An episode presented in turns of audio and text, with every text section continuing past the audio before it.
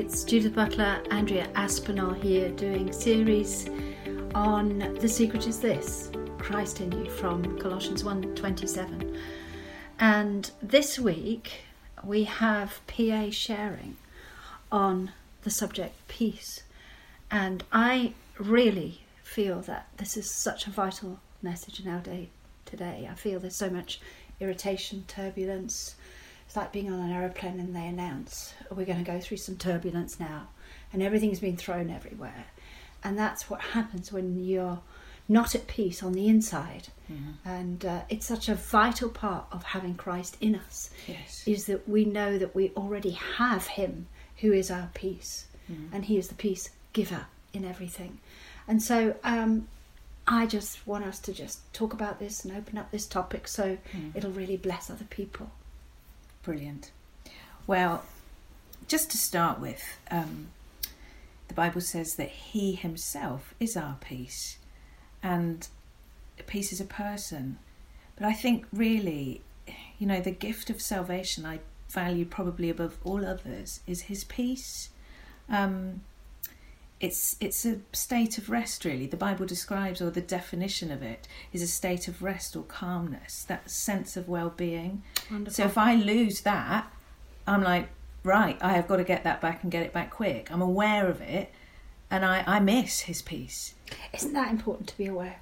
Yes. Because you can vital, miss that. Vital. And then know how to find yes. it. Yes. Oh, we can trundle along for days and weeks and even months, tragically, with without his peace, and the poorer for it and the more stressed and agitated for it, and then your relationships start to suffer because you become not so easy to be around. Um, and I really see peace as an indicator. Oh, I like that. Like, if you have it, it's a sign that things are right, you know, in your relationship with the Lord. But if you lose it, it is a sign that there's a problem. A bit like the um, red light on your petrol gauge in the car.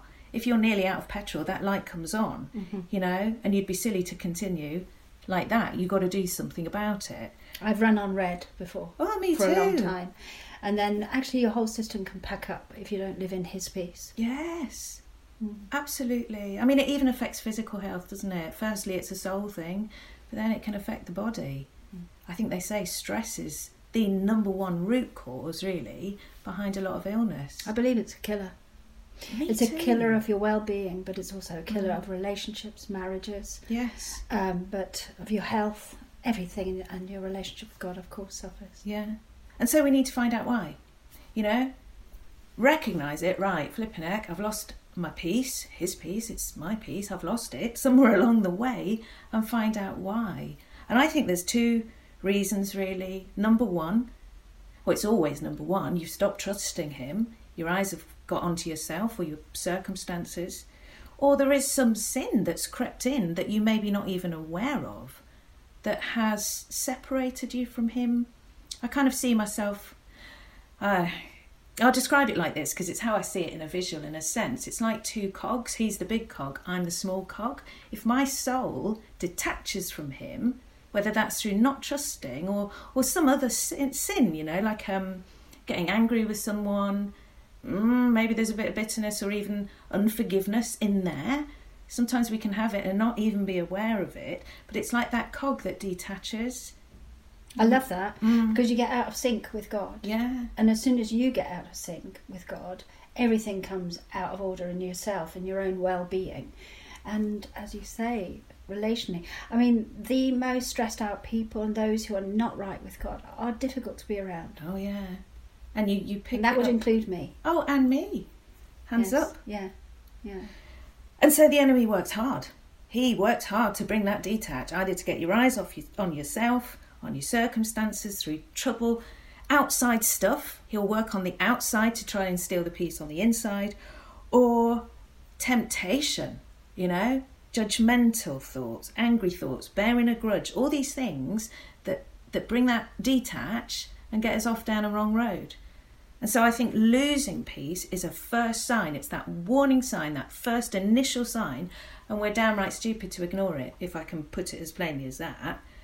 And the quicker you recognise it, the oh, quicker you can get back to receiving oh, that's the greatness what of you it. need from Jesus. Yes. Who's always with you.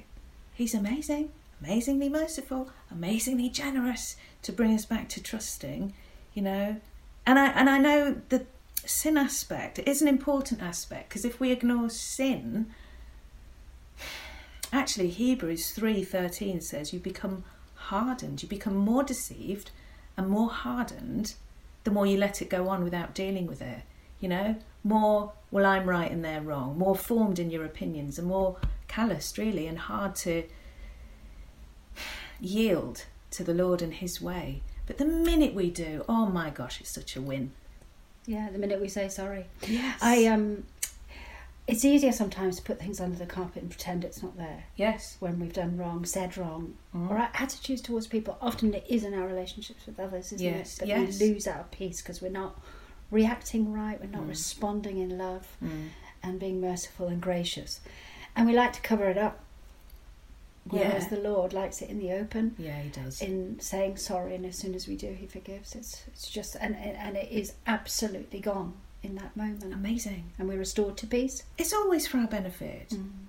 Sometimes we can feel fed up that he asks us to say sorry or forgive, but you know what? It's always for our benefit. We're always the better for it. Yes. He's you a good know? Father. He always works for our benefit, for mm. our highest good.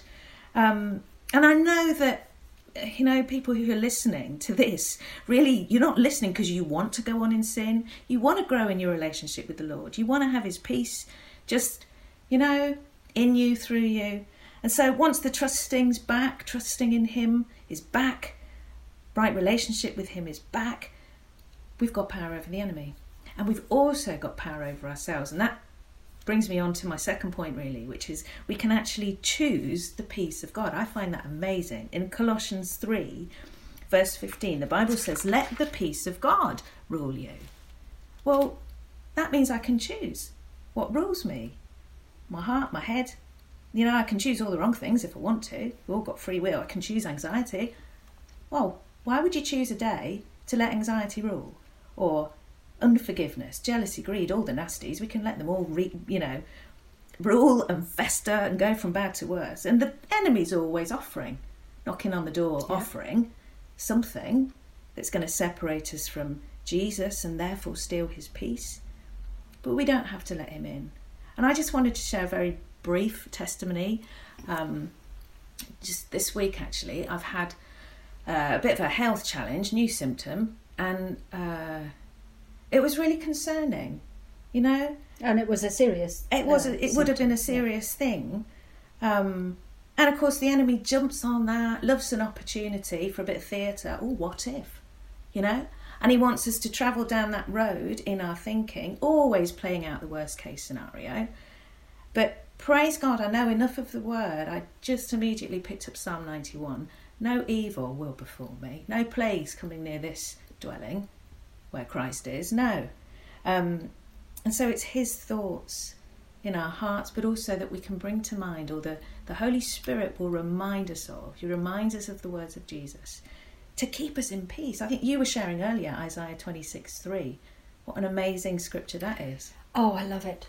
It's one of my favourites about peace. You will keep in perfect peace him whose mind is fixed on you, because you trust mm. in him. And there's two things going on there, your mind and your heart. Your heart, you trust, mm. like you did with Psalm ninety-one. There's yeah. a word, a scripture, a promise there. No harm will befall your tent, your Amen. Body, you could say. Yeah. And you trusted it, but mm. your mind came off the problem yeah. and onto this promise of no harm. Yes. And as soon as your mind and heart, your heart believes in your Your thinking is yeah. set on Jesus, the Christ in you. Yeah. Because I see almost, when you said let the peace of God rule mm. you, mm. I see that like a sluice gate. You could be locked up on the inside, but if you open the slu- sluice gates, mm. the peace of God will flood Amen. Your soul, your mind, your emotions, and even your body, so that you experience yeah. yes. like a water rushing in yes. the life of the Spirit. Because Absolutely. Christ himself is in you. And isn't it wonderful? Why would yeah. you not? Yeah. But it's what you did. It's it's mm. trusting. It's going to him. Mm. Uh, receiving a word. Trusting in your heart. Mm. And in your mind. And letting the peace of God reign. Yeah. That means dominate you rather than the problem. Yes. And I have to say, There's times when it's fairly quick, almost instant at times. That's when right. you live the word. Yeah. You have that experience of peace because you believe it quick. Other times, it is slower coming. You know, you have to really meditate on that scripture or another scripture until faith comes. And I I think from time to time, I wish I had some sort of faith button. Do you know what I mean? Press that, I'm instantly believing God and what he says, not what I feel, not what I see. But I realise that would completely, oh, detach me from Jesus. I wouldn't need any relationship with him.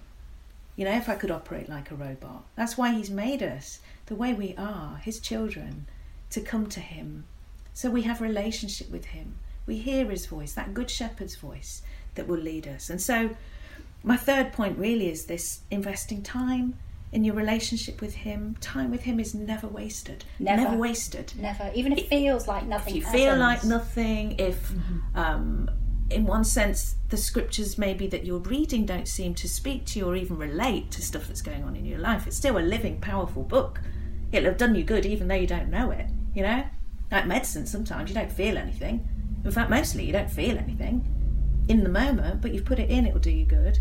And um, it's like an investment. I see it like an investment, my time with the Lord, into my present and future health, my internal health.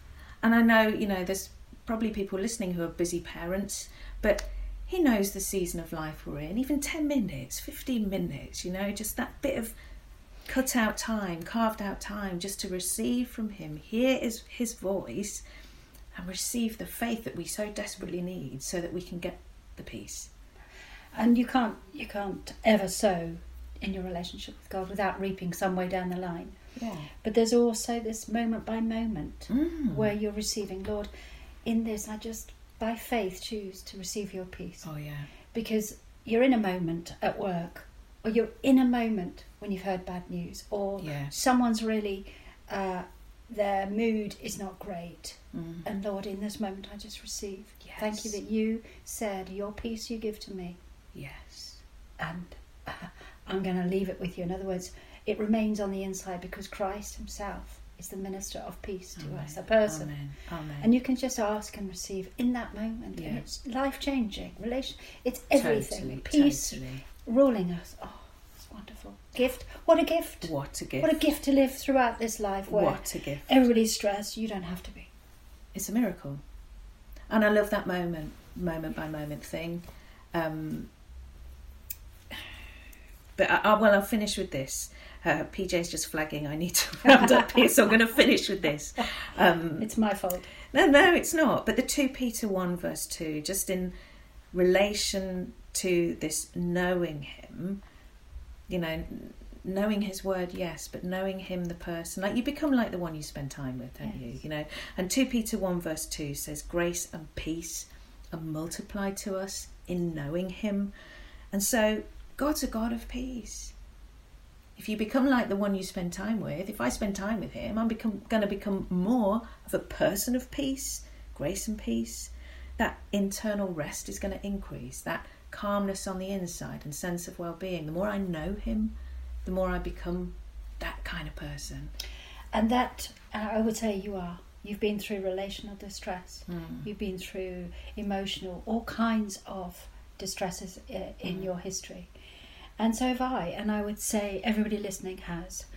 But the testimony is the more we know him, the more powerful his peace can be. Yeah. And so may this truth of Jesus being our peace change all of our lives. Amen. Continually. Continually. We'll speak next time.